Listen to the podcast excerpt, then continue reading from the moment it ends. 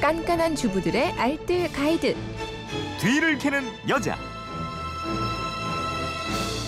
네, 일요일 뒤를 캐는 여자는 일주일 총정리편으로 꾸며드리고 있습니다. 주말에 밀렸던 집안일 몰아서 하시는 분들께 아주 유용한 살림 정보 핵심만 콕콕 찍어서 알려드리겠습니다. 오늘도 곽지연 리포터와 함께합니다. 어서 오세요. 네, 안녕하세요. 월요일부터 보죠. 네. 월요일은 주부들이 가장 싫어하는 청소, 음. 싱크대 배수구 청소하는 방법 이거 알려드렸어요. 네.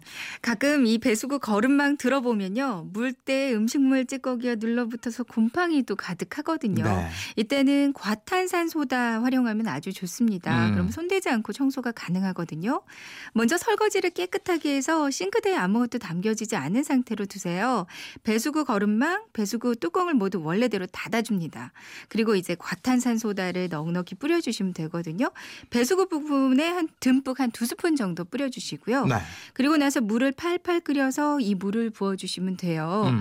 이 과탄산 소다가 녹으면서 혼자 구석구석 아주 깨끗하게 청소를 해줍니다. 네.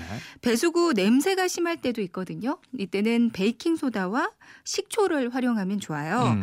싱크대 배수구에 배수- 베이킹 소다 두 스푼 뿌리고요. 식초 조금 뿌려주세요. 그리고 조금 기다렸다가 뜨거운 물을 부어주면 냄새 제거 효과가 있거든요. 네. 근데 우리 집 냄새가 좀 심하다 싶으면 이걸 자주 해주시는 게 좋습니다. 음.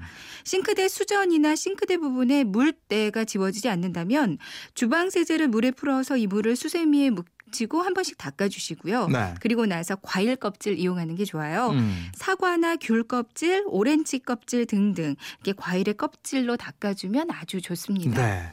배수구 청소법 이거 반응이 아주 뜨거웠는데 그러니까요. 내용 들으시고 송경환님이 이 방법 그대로 바로 해봤더니 거짓말처럼 거품이 일면서 깨끗해지네요. 심지어 스텐에 광이 나요. 네. 좋은 정보 늘 고맙습니다. 이러셨는데 저희도 네. 늘 함께 해 주셔서 고맙습니다. 그러니까요. 화요일에는 음식 탄 냄새 제거법에 대해서 알아봤어요. 네. 곰국 태웠을 때 가장 냄새가 지독하다 이랬죠. 그러니까요. 그러니까 음식을 태우게 되면 이 냄새 입자가 그냥 주방에만 머물러 있는 게 아니라요. 방 안의 가구, 커튼, 침구, 벽지, 천장 이렇게 매달리면서 여기저기 이 냄새가 없어지지 않더라고요. 네. 무엇보다 탄 냄새를 계속 맡게 되면 어지럼증이 생길 수 있고요. 호흡이 방해돼서 장기적으로는 폐에 안 좋은 영향을 음. 끼칠 수가 있습니다. 네. 그러니까 음식을 태웠다 싶으면 가장 확실한 방법이 환기예요. 음. 그러니까 온 집안 창문 모두 다 열어서 바람 최대한 통하게 해주시고요.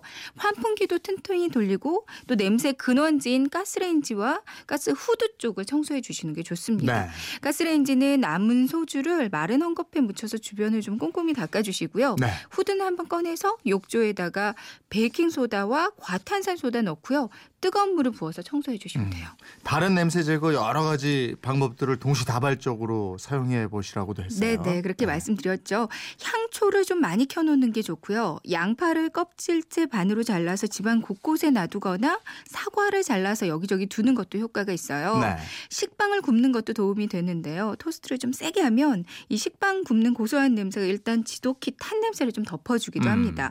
생강차를 끓이는 것도 한 방법이겠고요. 아니면 냄비에다가 커피 찌꺼기나 녹찻잎을 넣고 끓이거나 과일 껍질을 넣고 끓이잖아요. 네. 냄새 정화와 함께 방향 효과까지 줘서 좋습니다. 음.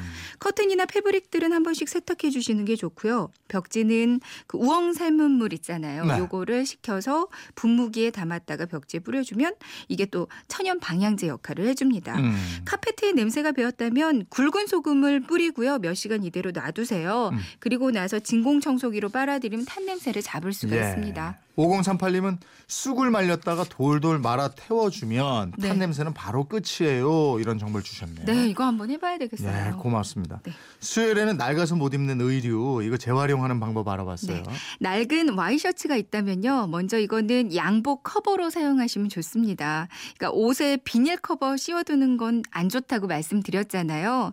이 낡은 셔츠를 양복에 씌워두면 적당히 통풍이 되면서 먼지 쌓이는 것도 막고요. 양복 상하지 않게 잘 보관할 수가 있어요. 음. 그러니까 가죽이나 스웨이드 자켓도 역시 낡은 셔츠를 씌워두면 습기나 더러운 방지 효과가 있고요. 너무 낡았다 싶으면 과감하게 그냥 소매 양쪽을 적당한 길이로 자르고요. 애들 미술 시간에 미술 가운으로 입히면 아주 좋아해요. 음.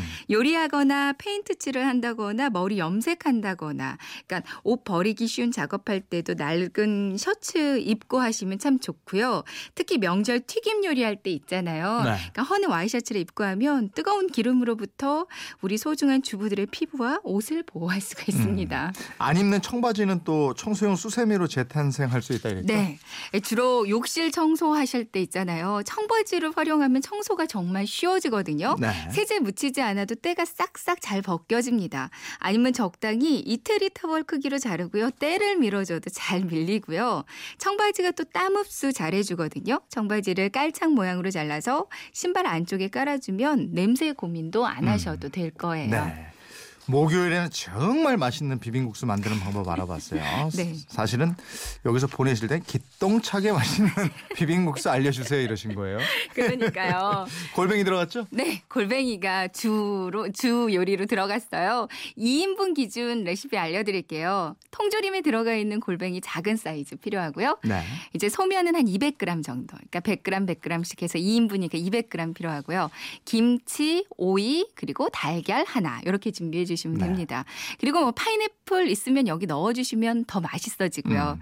양념 재료로는 고추장 2, 2스푼, 올리고당 2스푼, 고춧가루는 하나, 한 스푼, 매실 원액 한 스푼, 식초 한 스푼, 참기름 한, 한 스푼, 그리고 깨소금 이렇게만 있으면 되거든요. 음.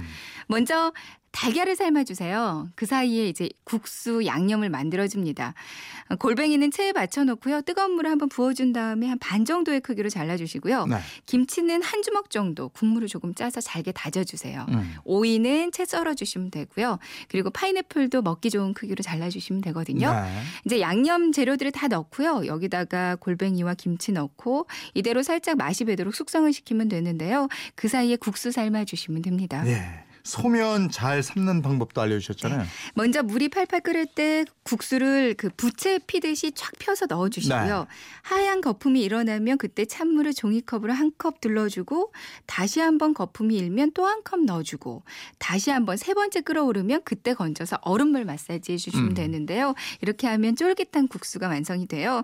그리고 나서 준비해둔 양념에 소면 넣고요. 위생장갑 끼고 마구 비벼주세요. 그릇에 덜어서 그 위에 다가 채 썬 오이 올리고요.